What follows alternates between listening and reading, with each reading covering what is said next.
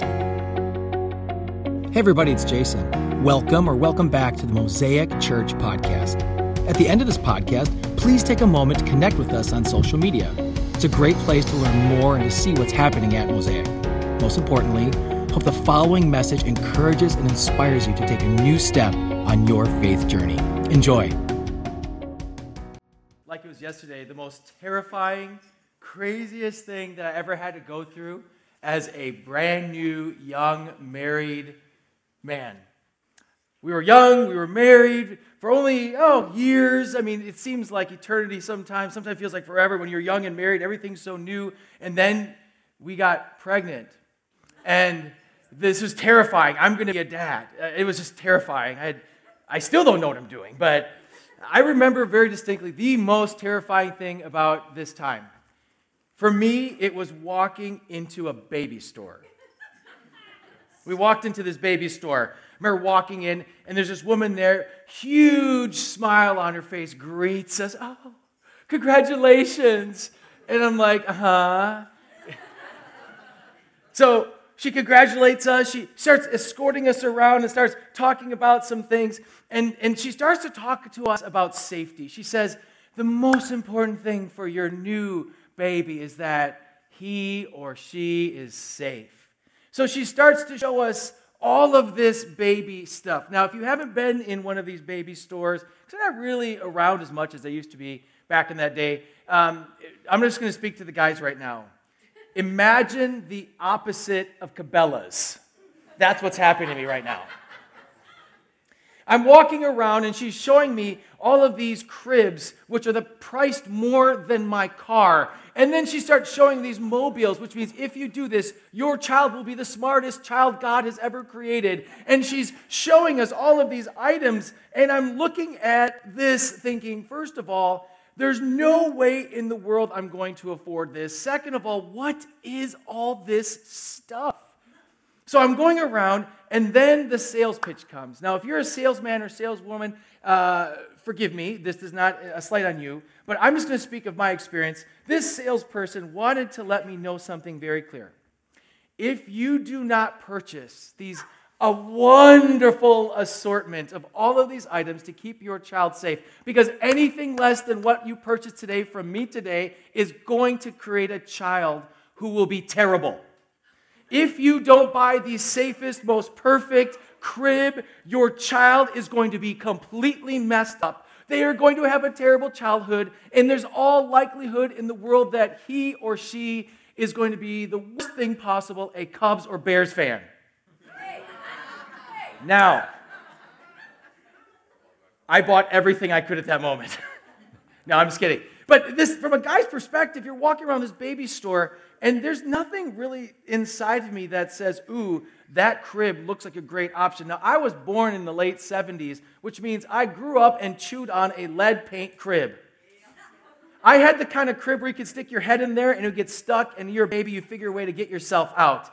This is a different generation of growing up, our children. But what I do remember more than anything was this the early 2000s was a very different time. The early 2000s, and now as we've moved along in our generation of Gen X pastors moving into millennial pastors, we have very, or, or people, excuse me, uh, we have a very different way of parenting. We are told that if anything happens to your kids, it's kind of your fault. And so we start to do something called helicopter parenting, if you're not familiar with helicopter parenting, that is this idea that we as parents are always watching our kids all the time to keep them safe. We go and make sure that they're never going to get a boo boo. We make sure they've got their helmet on when they ride their bikes, which I didn't do that for my kids, but you, we make sure that they don't get skinned and hurt. And they, we want to create a child that says this world is safe for you. But guess what? This world is not safe. This world is not safe at all. And what's even more interesting now is that this generation of children that were born and raised in this safe, bubble wrapped, safe community has grown up during one of the hardest times through pandemics. They've grown up in terror. They've grown up in all of these situations that as a kid from the 80s, all I did was play with my brand new Transformers for Christmas and eat candy canes. I did not think about those things. But this next generation, though we tried so hard to keep them safe, we found out there's nothing safe. The world is hard, but as a dad, my heart breaks. Because even though I didn't want to buy their $5,000 crib, and I didn't make that very clear, um, I think we got a hand me down from someone or something. But, uh, well, that makes sense. Sorry. Uh, you know, we really, in the course of everything, want to be safe. And in the course of this last year in 2021, I reflected on what I would call one of the hardest, most difficult years of my personal life.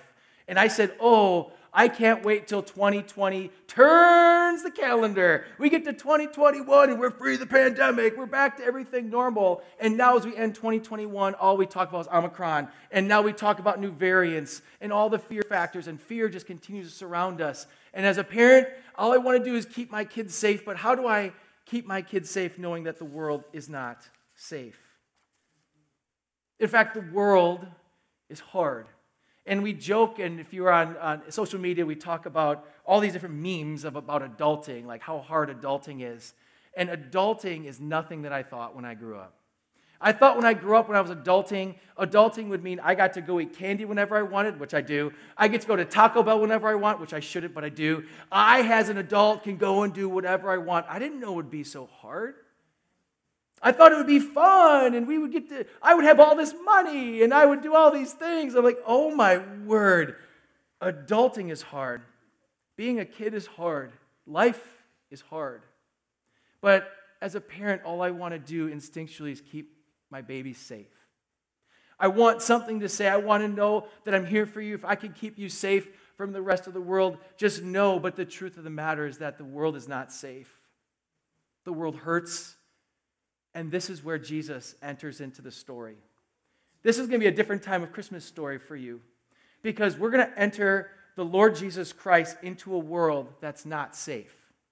Jesus comes from absolute perfection in heaven with his Father. He gets everything. There's it's perfection where the Lord God rests and he goes into the nightmare of being born as a human on earth. What's even more interesting about this as we look at this childbirth of Jesus and we look at the story, we are skipping over the safety factors of this whole thing. He wasn't born in a very clean environment. Mary didn't have what you would call bed rest. We did not have any of the stories here that we would be very normal with in our culture.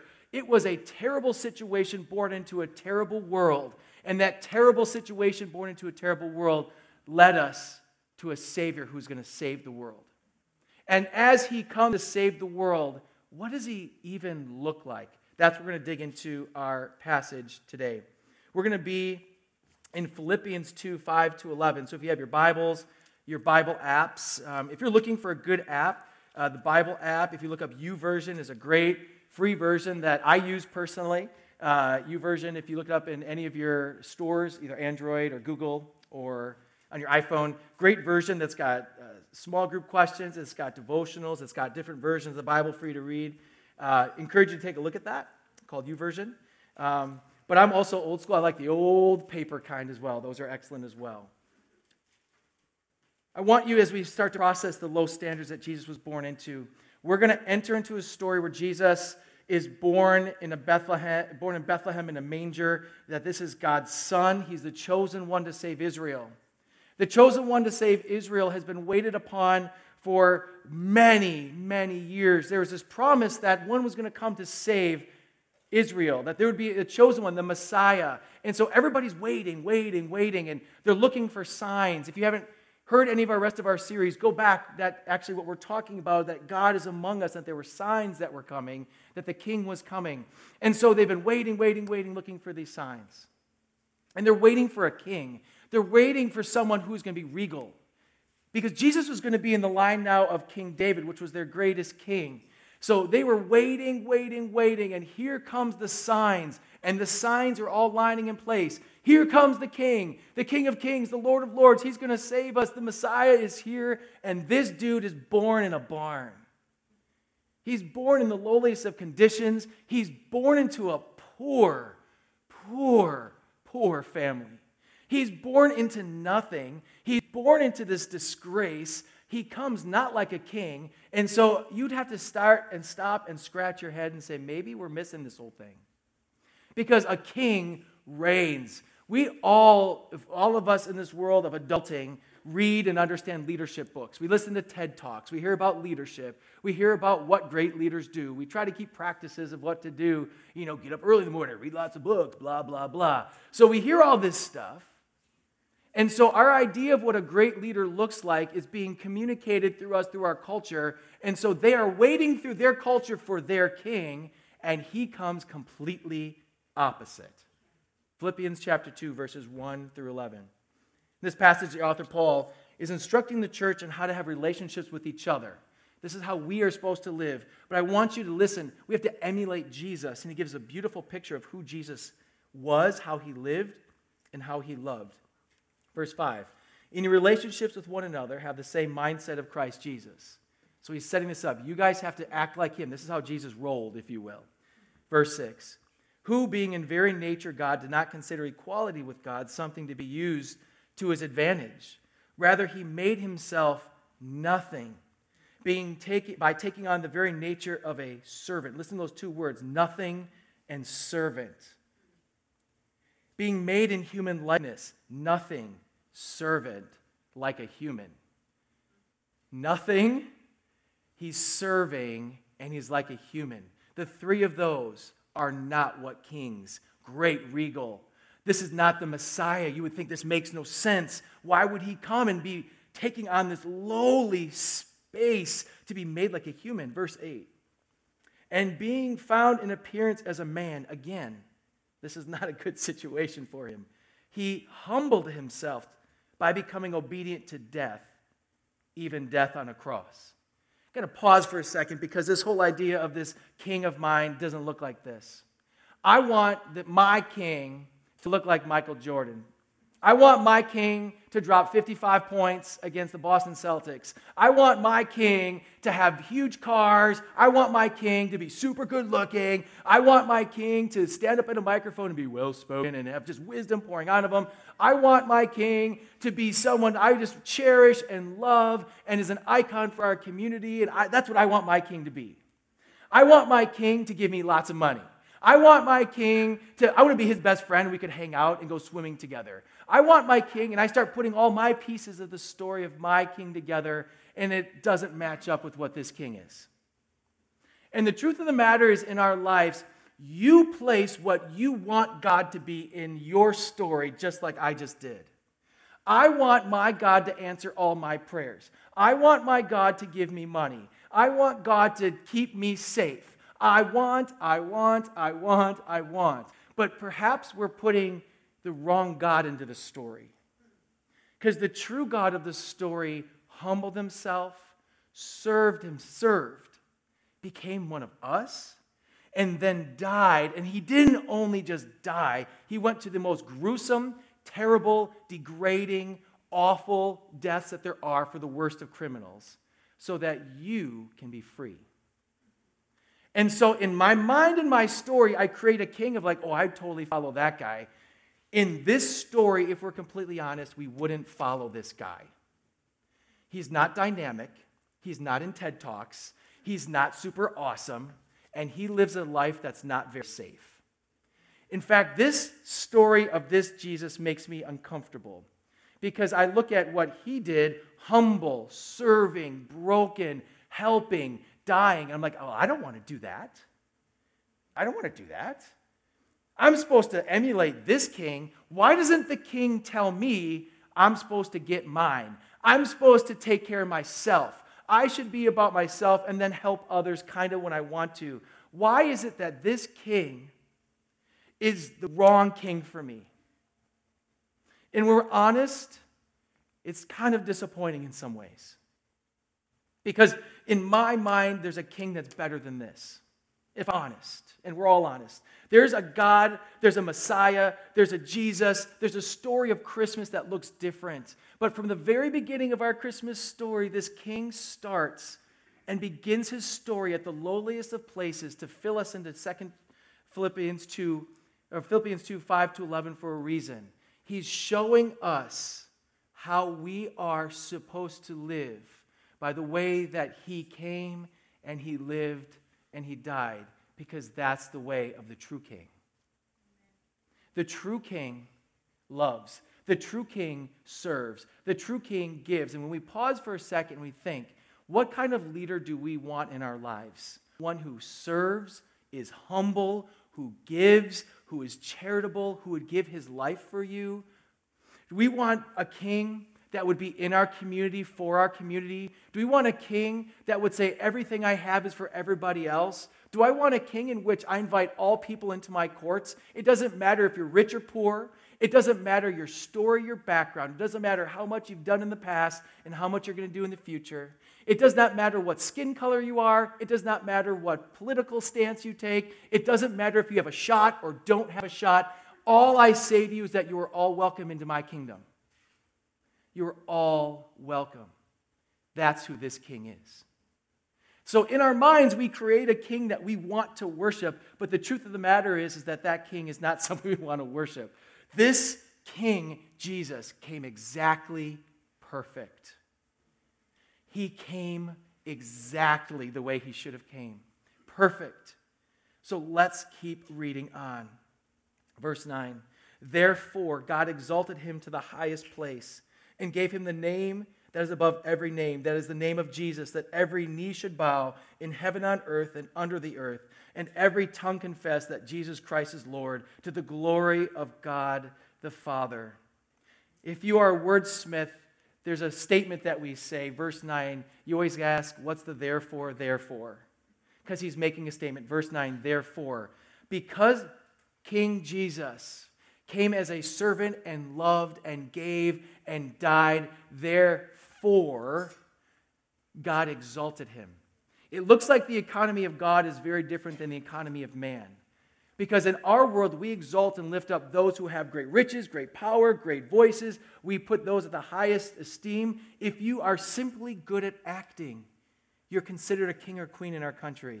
I'm good at making things up on a stage. Therefore, I get exalted and get lots of money, and you look at my Instagram and love me. If you're an actor or actress, we exalt people for all the wrong reasons. But God says, I exalt those who are humble. I exalt those who sacrifice. I exalt those who are those who are willing to give everything for others. Now, as a recipient of somebody who's willing to give everything for others, I think we'd all say, that sounds great. I'll take all you have to give, King Jesus. This is great. You can give to me. I love it. But we are to, in verse 5, we are supposed to have the same mindset of King Jesus. You are supposed to live exactly the way that he did in humility, in servanthood, and willing to give your life away for others. Now it gets a little bit not as fun at Christmas time.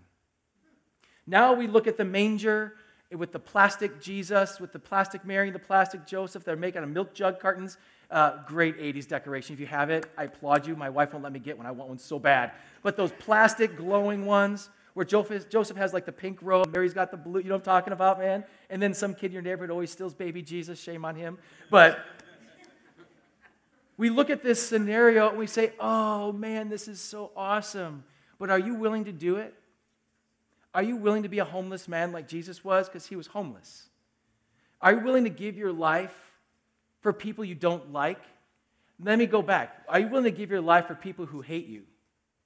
Are you willing to serve and take care of people like Jesus did in his ministry, knowing full well that they were all going to turn their back on him and scream, Crucify him days later? Are you willing to look at life from a perspective of God versus the perspective of man? Because Christmas time does not make sense from man's economy. It doesn't make sense that a king would come and be born like this. It doesn't make any sense. But in God's world, it does. God lifts up the humble. God goes and takes those who are lowly on the ground and lifts them up and says, Well done. Our economy is so messed up compared to God's. And Jesus does it all right here.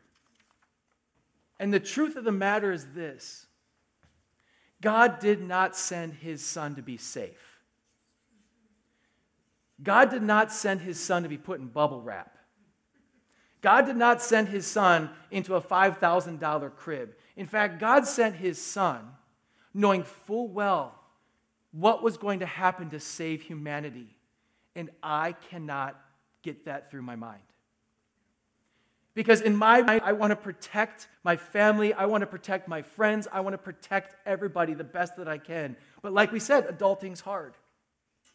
Imagine this whole scenario. If you're a parent or a grandparent or an aunt or an uncle, or you have some relationship with young kids, you can understand this. All we want to do is know that they're going to make it, right? That they're going to be okay. We want them to make good choices in life so they don't screw up like all of us have, right? Make choices, not like me, make good choices. And we, we, we just want this so bad for them to succeed and have a great life and be happy. And we want to do everything we can to bubble wrap our children. But the truth of the matter is, is what we should be is teaching them to be humble servants to give their life for others. Because that's the economy of God. What we should say is, my dear child, life is going to be hard. If you follow Christ, it's not going to make sense, to people but I'm calling you to give, love, serve, and be a living sacrifice to others and to give your life for the cause of the gospel because all that matters is the gospel of Jesus Christ. I'm in my mid 40s now, and in my, at this age, yeah, I'm not going to say that again. I remember Christmas as a child. I still have the memories and the smells and the, the traditions. I still have all this inside of me. I remember the innocent laughter and joy of opening gifts. I remember, and many of you do remember this time, and those who are young in here, you still have some of that feeling. But if you're getting older as a teenager, you're starting to understand, hmm, boy, life is a little different than what I thought when I was 10, right? I remember all these stories. I, I remember, and inside of me, I still feel like I'm this little child. I still feel, when I play hoops, I'm still 18, I swear to you. In my mind, right? Like I try to cut and then my ankle goes out, right? I, I think I, I just can't believe how fast this life goes. And if I'm at halftime, that means if God grants me another day to live, or another week, or another month, even another year, if I'm at halftime, what's the second half look like? Is my life going to be just more of this trying to be great and try to achieve and try to keep everybody safe and try to do everything in my economy or, or, the world's economy? Or am I willing to look at God's economy at Christmas time and say, every time I see that baby in a manger from this day forward, I see what my call is to be? It's supposed to be like Him.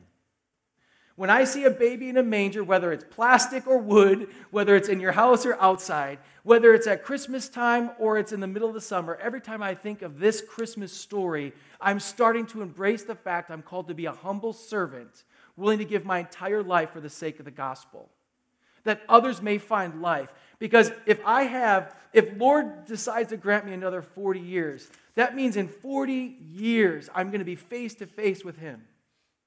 That means that my time here is done, and I want to invest in what's fruitless here.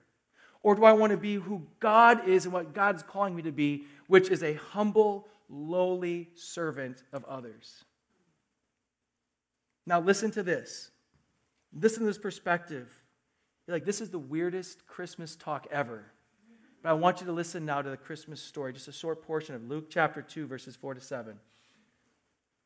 So Joseph went up from the town of Nazareth to Galilee to Judea, to Bethlehem to the town of David, because he belonged to a house and line of David. He went there to register with Mary, who was pledged to be married to him and was expecting a child. While they were there, the time came for the baby to be born. She gave birth to her firstborn, a son. She wrapped him in cloths, placed him in a manger, because there's no room for him, for them, in the inn. What? The king has come? We don't even have a onesie for him? We don't have one of those little burrito type blankets where you wrap the arms and snuggle them in with the little things so they don't scratch their faces with their new little finger claws. And so we don't have him papoosed so that he feels like he's inside the womb still so he can have a great transition from mother to world. You're telling me that this pregnant woman just went on a long journey of a census to go into a place like, hey, I'm to have a baby. Sorry, can't come here. What kind of place is this, by the way? I'm having, I'm having birth. I'm having, you know, like I'm having a baby now. Like, cool, go over here. Like, what's going on? Start as a side note. But so you get this all done, and, and she gives birth to this baby. What is she thinking? This is terrible. This is low standards even for their time. This isn't normal. And what do they have? They have these cloths, so they wrap him up, they place him in a manger. There's nowhere for them to go, and the king has come. He began as a humble servant. And I love this perspective. Came as a humble servant. He came this way so that the lowliest of people on earth know that he is obtainable that this great king, the, if we think of all of our high celebrities, great athletes, all the people that we think are great, do you think you can walk up to them at any time and they'll give time of day unless you pay $300 to get their signature? And then at that point, if you've ever had a signature from uh, like, oh, hey, what's your name? Great, awesome, great to meet you. Uh, who's next? This king who came in such a lowly place and walked among people and was homeless and was poor, so that the lowest of low can come and say, I know that I can be with this king. If he had come as this regal king that all the Jewish people wanted, he would have felt untouchable. Uh, he, he would have felt like we couldn't get to him. And at the top of that, that's the economy of man, not the economy of God. So the economy of God comes and says everybody can come to Jesus. It started that way, and everybody can come to the cross because he died like a criminal. We are all criminals in this room. That means you can come to him at the, at the beginning in the manger, you can come to him at the cross. He's accessible for all of us. That's my king. Boy, does that flip the script when we start to look at this story. We look at this fantastic perspective that in Luke 2:12 it goes on that angels tell these shepherds that there's going to be a manger and that there's a sign and that the Messiah now is among them. He is among us. That this great one who's going to save us is now here.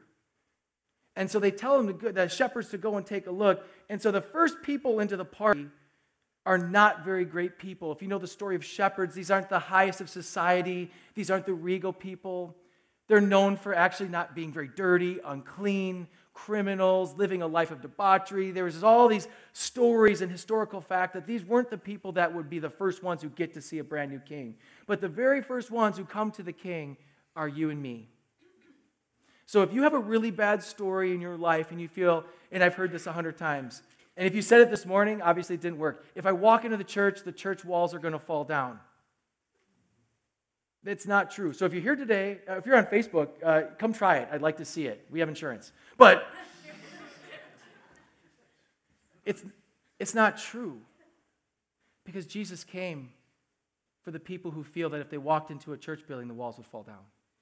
It's not true if you say, but Jason, you don't know my story. I say, I don't have to know your entire story, but if you are broken and you're looking for someone to save you, this king is here for you. This king brought shepherds, the first ones to see him. This king came lowly. This king died lowly. This king came for you. David Jenkins explains this in his writing. Jesus being born in a manger highlights that there was no place that bars the way for the Lord. All of this reveals how accessible and available Jesus is to sinners. The King of Kings and the Lord of Lords came humbly, and his first bed was a manger. Jenkins continues on. The good shepherd would first take, make his bed among the sheep. The saving God who made his tent with Israel in the wilderness now made his tent in the flesh, and his name is Emmanuel, God with us. The Son of God became a humble servant, and he's now among us. So let's flash back now to Philippians chapter 2. Listen to this verse again. Everything we've talked about this morning, listen to this now. In your relationships with one another, have the same mindset of Christ Jesus, who, being in the very nature God, did not consider equality with God something to be used to his own advantage. Rather, he made himself nothing by taking the very nature of a servant, being made in human likeness. And being found in appearance as a man, he humbled himself and became obedient to death, even death on a cross. Therefore, God exalted him to the highest place and gave him the name that is above every name that at the name of Jesus every knee should bow in heaven and on earth and under earth, and every tongue acknowledge that Jesus Christ is Lord to the glory of the Father. This is the ultimate experience, the ultimate example of humility. God among us is terrifyingly humble. The king of the universe, the one who holds stars and planets in his hand, the one who's in our lives, the one who is saving humanity, God of the universe, the one who created everything that we see around us, the one who created animals that are awesome, things we don't understand, who created molecules and science and created all this, the God of the universe is now crying in a manger, not even swaddled in a papoose. How humble is this king? Debbie Presbytsky says this about his humility. His humility was expressed most when he became a man and died on the cross. He never insisted on his rights and privileges to be honored, understood, or viewed rightly, but he emptied himself, emptied himself of his reputation. He was content to be seen as ordinary and did not seek esteem. Jesus had the lowliness, lowliness of heart. Wow. This king at Christmas is unbelievable. This king at Christmas is not making sense. This king at Christmas, and we celebrate, Jesus would not have had the presents that are underneath your tree. Couldn't afford them. At his own birthday, people who didn't even come from his nation, the Magi came and brought gifts. And they weren't even there on his birthday. They were late to the game. That's a different sermon. But they didn't even come at the right time. They were all this time later. Jesus had come. Jesus was here. He was poor. He was in a manger. Who is this king? And you can understand why it was hard for people to believe that he was the king. You have all these signs that make sense that God's among us, but they're all pointing in the right direction, but they don't fit who we want him to be. So, my question to you this morning is Are you seeking the Jesus of the manger, or are you trying to make God who you want him to be? Are you seeking the Jesus of the manger, or are you trying to make him who you want him to be? Friends, that's probably one of our top problems right now in American Christianity. It's confusing. Things are all over the place. People are running away from the church. I have friends who've been in ministry who are now saying, I don't believe God exists. The word deconstruction is a word that means people are looking at, in my childhood, I was taught these things. I don't believe this anymore. And so they're pulling apart the Lego blocks to say, I don't know if I can put this back together to know what I believe. And in my in my story, I can't speak of other people's stories. I'm going to speak of my story and my experiences. Many of these problems, these struggles with our faith come because God is not being who we want him to be versus us worshiping and knowing who God is. The American God is extremely disappointing. The American version of God leaves us saying, Why aren't you giving me more? The God of the Bible says, Why aren't we giving more and serving more? The American God says, Everything for me. God, if I'm good, you're going to give me all of my dreams, rub the lamp, and you're my God genie. And so now I get riches, I'm fulfilled. The God of the Bible says, humble yourself to death to serve others. And Jesus even went to death as a criminal. That is not as attractive as God's going to give you a lot of money if you're a good person. That's not as attractive as our American version that says, if I'm a good person, God's going to let me into his heaven. The truth of the Bible is that none of us are good enough to earn our way to God's presence. The humble king died did everything. All you have to do is say, I'm not good enough. I accept the gift, Jesus. You did it all for me because you came, lived the perfect life, died for me, so therefore I receive it. God, I need you to save me. And now I live in the way that you do. Totally two different Christmases, two different Jesuses. You want to know why this is so confusing? It's because we make stuff up. I think it's time for us, friends, to stop making up stuff. The Word of God, whether you like it or not, is the Word of God. And I'm going to go to my grave in my second half. And friends, I challenge you to, to learn and teach out of that book instead of making up a God we want. Let's learn and search and seek to be the God of the Word, understand who He is, what His nature is, what He's done for humanity, and worship that God instead of trying to make a God who fills our life and our wants. Because our God of the scriptures gave his son to the lowliest of conditions so that you can reach him. That's unbelievable. It's unfathomable to think about it that way. Where's this all come to? I'm going to read this verse for you. This is the author Paul before he writes about what we just read about, about God's nature. He says this in Philippians 2, verses 3 through 4. Do nothing out of selfish ambition or vain conceit. Rather, in humility, value others above yourselves, not looking to your own interests, but each of you to the interests of others. Paul writes this as he's setting up the nature of who Jesus was. Let me say this again to you. You want to know how to live? How do I, how do I be a Christian? I'm a good Christian, right? People say, I'm a good Christian. I'm like, wow, what does that mean? Uh, let me tell you what it looks like to follow Jesus, to be like him. Do nothing out of selfish ambition or vain conceit. Rather, in humility, value others above yourselves, not looking to your own interests, but each of you to the interests of others.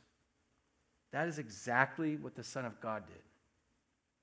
The Son of God, who rightfully should be on the throne, the Son of God who was there at all of creation, the Son of God, I don't, I, it's just in my own world.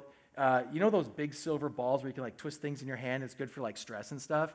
Not that God does this. I just like Jesus could spin planets in his hand like this, be kind of cool. Not that Jesus gets stressed, but I just kind of like see, whoom, whoom, whoom. He holds the stars and the planets in his hands. He has everything in control. The God of the universe said, I'm going to go among my creation, become one of them, and they're going to kill me.